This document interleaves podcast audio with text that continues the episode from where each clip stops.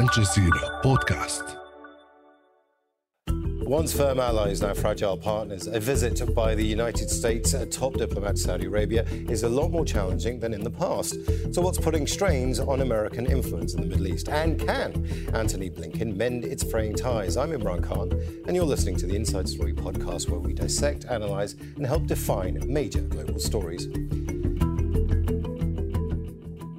For more on this, I'm joined by our guests. In Riyadh is Abdulaziz Alghashian, Saudi Affairs analyst and fellow at the Sectarianism Proxies and Desectarianism Project at Lancaster University.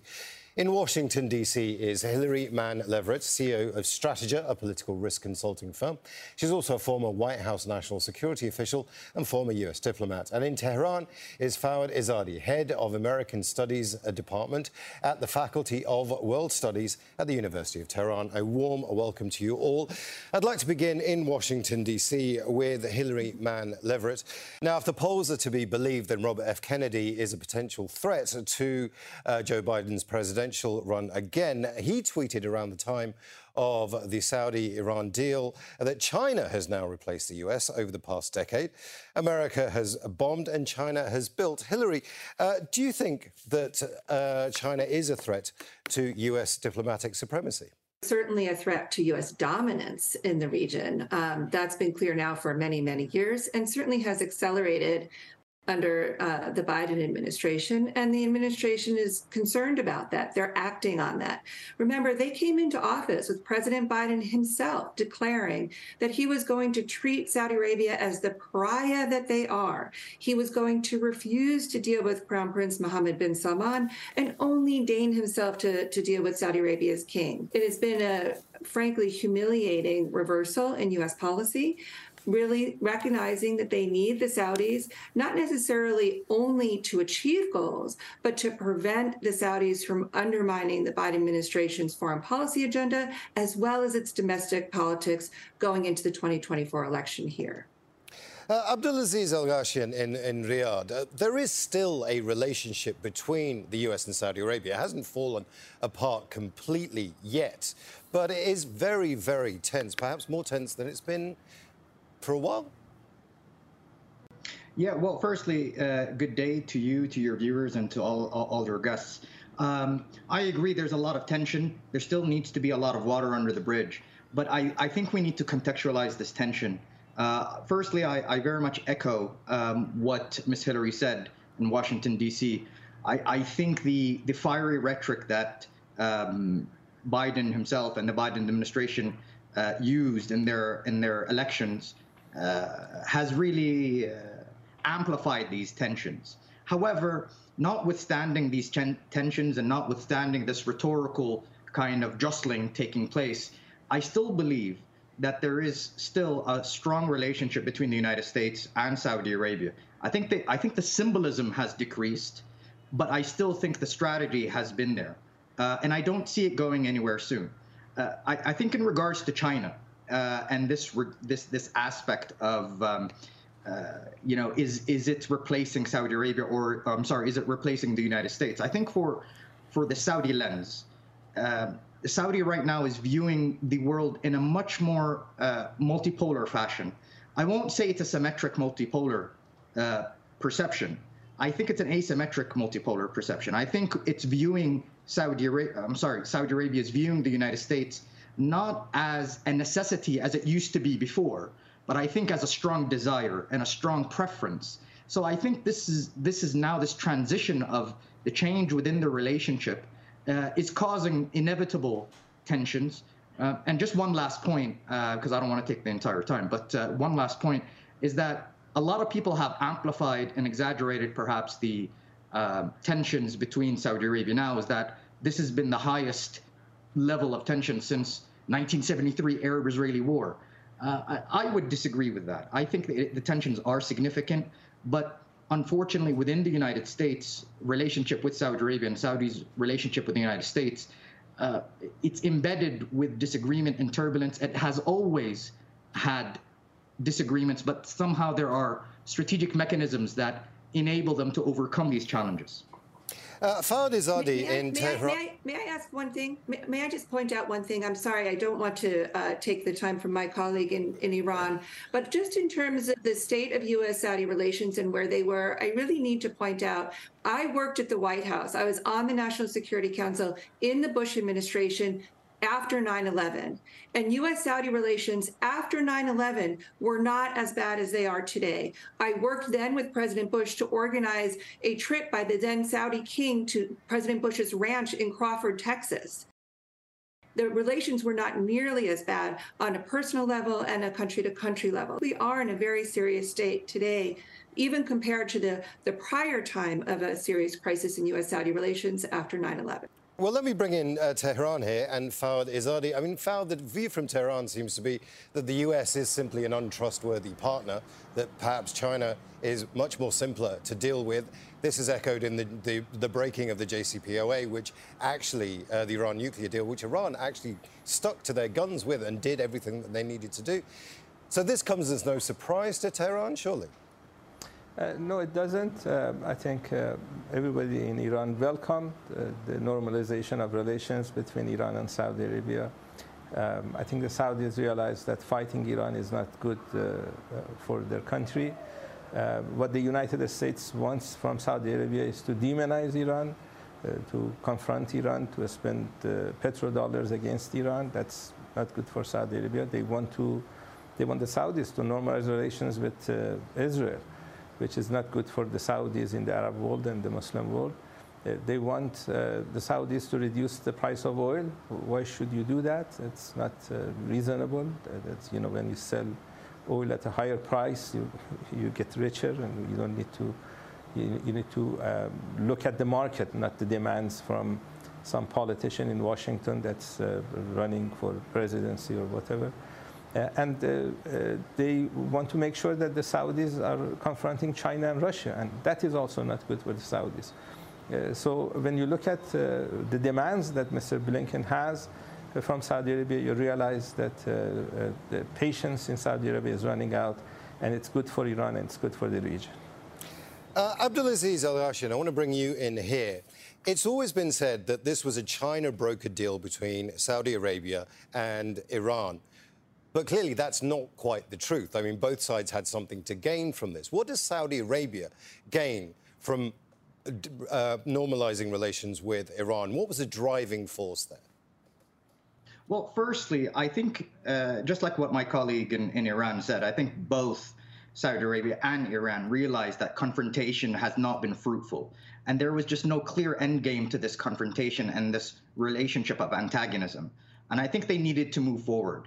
Uh, and thankfully, I think they made this. Um, uh, there was enough will to overcome these challenges, but still, they need to they need to iron out some of the the tricky issues that they have.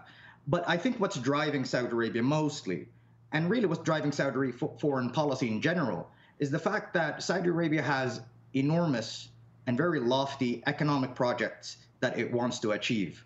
And I think it understands very well that it cannot achieve these economic goals as Vision 2030, as we always hear about, uh, without a stable region. So I think what is taking place and what's worth noting is that there's a an aspect of regionalization that has been taking place. There's a there's a regional agency that has taken place that this is what the Saudi Iranian normalization has illustrated is that that this is a region now that's attempting to take responsibility for solving its own issues. Now, it won't be easy, but at least they're going to discuss their problems and their cooperation with within a framework of dialogue. And more importantly, I think what's going to make this rapprochement different than other rap- rapprochements is the economic factor due to this economic regional- regionalization. So that's a core bedrock, uh, a foundation or a pillar of current Saudi foreign policy now, both regional and international. Hillary Mann Leverett, it is actually somewhat extraordinary that you have the top diplomat of the US coming to Saudi Arabia almost on the back foot. He is coming to try and make relations not get any worse. Not to try and improve them, right. but to not make them get any worse. But there is some history to this. I mean, the Saudis have often had a better relationship with the Republicans than they have with the Democrats. Does that play into this? I think it does. First, I want to echo my, my colleagues' comments in Saudi Arabia. I completely agree in terms of what the Saudis are looking for in terms of stability in the region and how important that is to their economic future. And unfortunately, how how much that collides with, with how American administrations perceive their role in the Middle East and what they want from the Middle East. And here, the difference between Republicans and Democrats is very important. Historically, um, the Saudi royal family has had excellent relations with the Republican Party. I worked in the first Bush uh, 41 White House back in 1990, 1991, and the Saudi ambassador was in the Oval Office every single day. That relationship was incredibly close. And again, even after 9 11, the relationship between the Saudi royal family and the Bush administration, this is the second Bush administration, was also very close. Fast forward to just a couple of years ago, the Saudi relationship with the Trump administration was also very close, notwithstanding the fact that President Trump refused to come to Saudi Arabia's defense when their um, when their oil facilities were attacked uh, in 20 in 2019. So the relationship there is is very close, and we see the Saudi involvement in the U.S. golf sport uh, just this week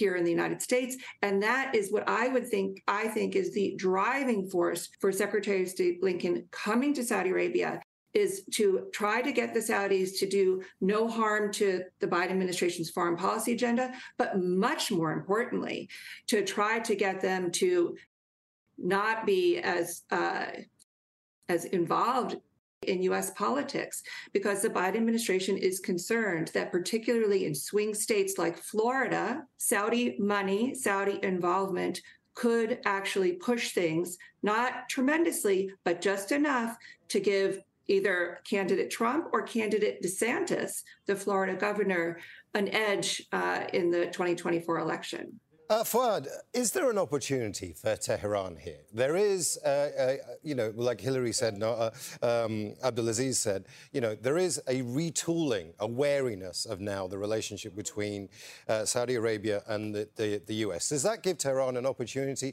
to perhaps try and get back to the JCPOA, the Iran nuclear deal, or any other way uh, for a deal between Iran and the US?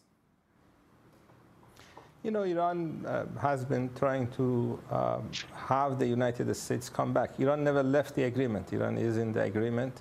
It's the U.S. that uh, needs to come back to the agreement. The Biden administration uh, could return to the agreement on the first day of the Biden presidency. You know, Trump uh, left the agreement issuing an executive order. Uh, and uh, the next president in the American system can nullify the previous president's executive orders. Uh, and uh, Biden did that uh, when it came to the Paris Climate Accords and other uh, agreements that uh, Trump left. But uh, the Biden administration decided not to do the same for the nuclear agreement. They could just return to the agreement and give Iran two or three months to come back to the full compliance that Iran was engaging in before Trump left.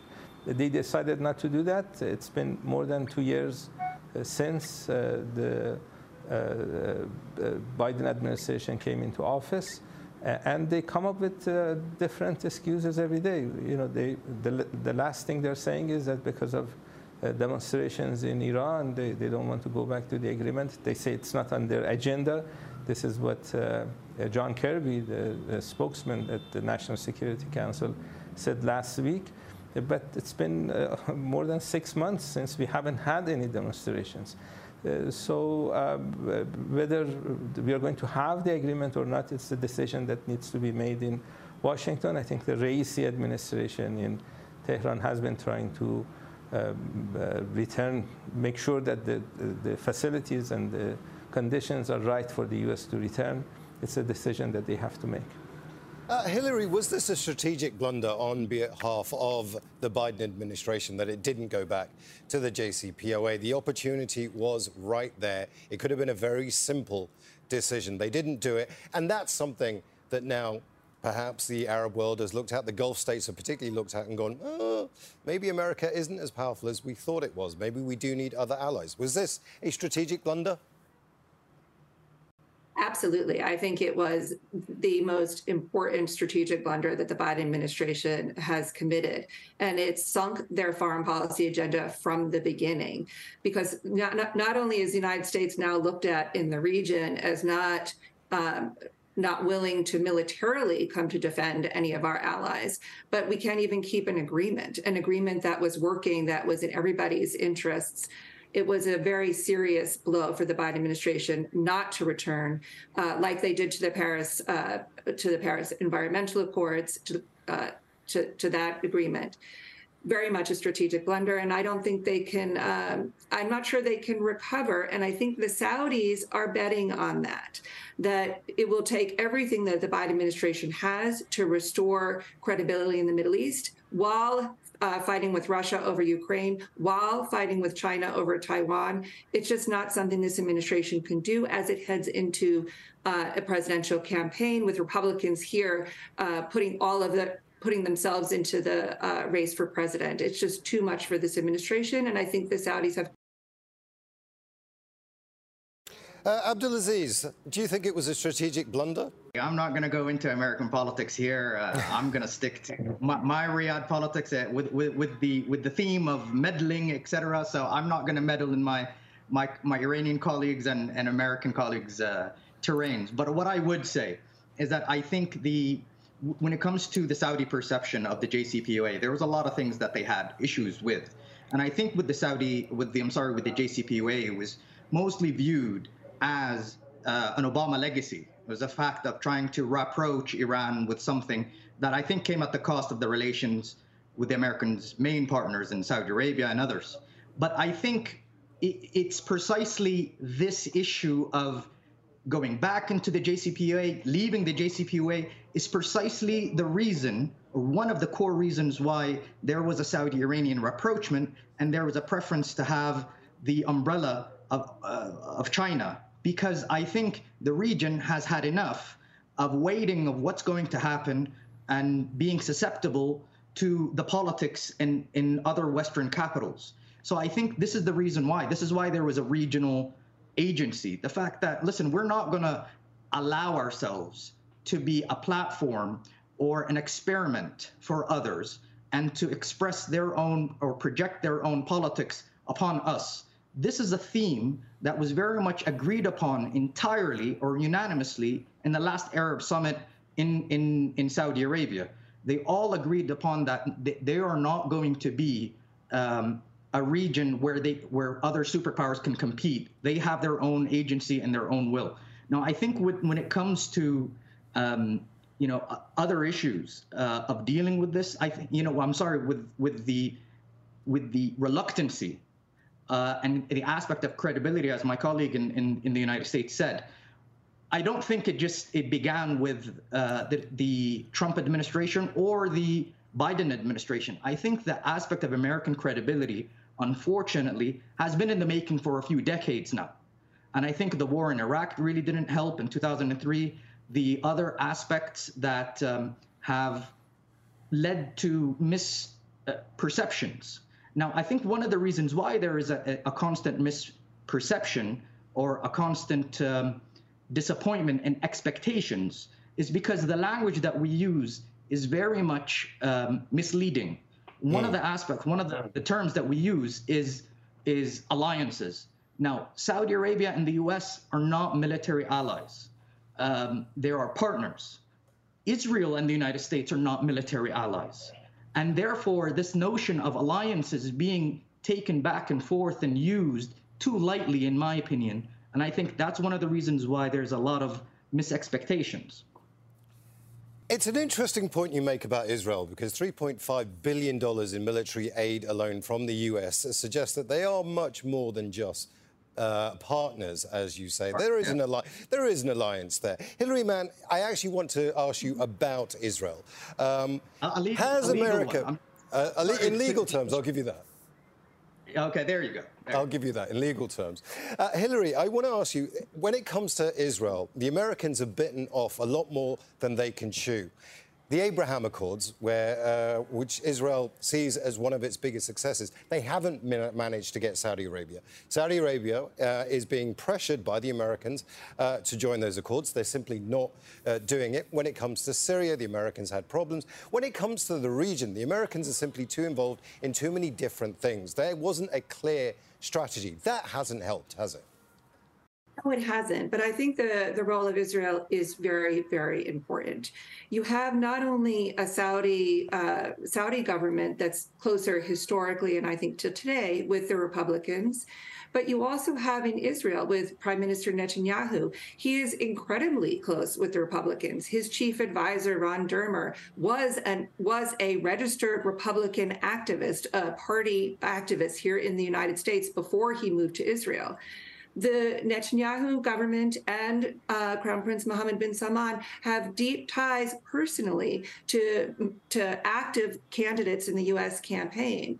The percept the idea that the Saudis are going to make peace with Israel under the Biden administration is, I think, is almost farcical. And I think the Biden administration sees again not that they're going to get this amazing victory with the Saudis to make peace with Israel, but they're trying to prevent the Saudis from working with Israel to undermine the Biden administration in particular, not even the United States, but the Biden administration. I think at this point for the White House here, it's really all about politics and personal politics uh, for President Biden. Uh, Foad uh, Izadi, do you think that the Americans simply have a scattergun approach when it comes to Middle East diplomacy, and this is now coming back to haunt them, that there are simply too many competing agendas? United States is a country in decline, and the fact that the Saudis and Iranians are signing agreements in Beijing uh, is a sign of that, is an indication for that. Uh, and this decline will continue. Um, I think uh, what the United States is doing with regard to Russia is going to hurt the U.S. in the long run. Uh, I think their confrontation with China is going to hurt them in the long run. Uh, I think the United States used to be a superpower. They need to understand how can they engage in soft landing to uh, become a more normal country. And unfortunately, this is not what we see in Washington. What we see in Washington is the continuation Sorry, of policies Foad, that may, I am, may... Foad, I am going to have to stop you there. You've made a very interesting point. I've got about a minute 30 left on the show, and I want to put that point to our other guests. Uh, just very quickly, in Riyadh, Abdulaziz, very quickly, um, is the US, US in decline? I, I think it's perceived uh, as so. I, I mean, I, I don't think the US is perceived to be in decline. I think there are just other options. And I think that's what Saudi Arabia is viewing the world as. Uh, in my opinion, Saudi Arabia views the world in an asymmetric multipolar world. In other words, that the United States is still Sorry, its main Abdulaziz, preference. I did say quickly, and I do want to come to Hillary Mann Leverett as well. And we are running out of time. I do apologize. I do apologize. Hillary, US in decline? I think without a doubt. And like my colleague said in Saudi Arabia, it's been decades in the making. The Iraq War was the big, uh, the big push for the United States off the cliff in the Middle East, and we are seeing, unfortunately, uh, the ramifications of that to this day. I want to thank all our guests, Abdulaziz Alghashian. I want to thank Hillary Mann Leverett, and I want to thank Foad Izadi as well. This episode was produced by David Fleming, Sarah Khairat, Fong Yenguin, and Paul Taylor. Studio sound was by Ellie Elhani, and the program was edited by Alexander Coley, Len Engwin, and Joe DeFrias. Be sure to subscribe to the Inside Story podcast to catch every episode. Thank you for listening, and tune in on Thursday for our next episode.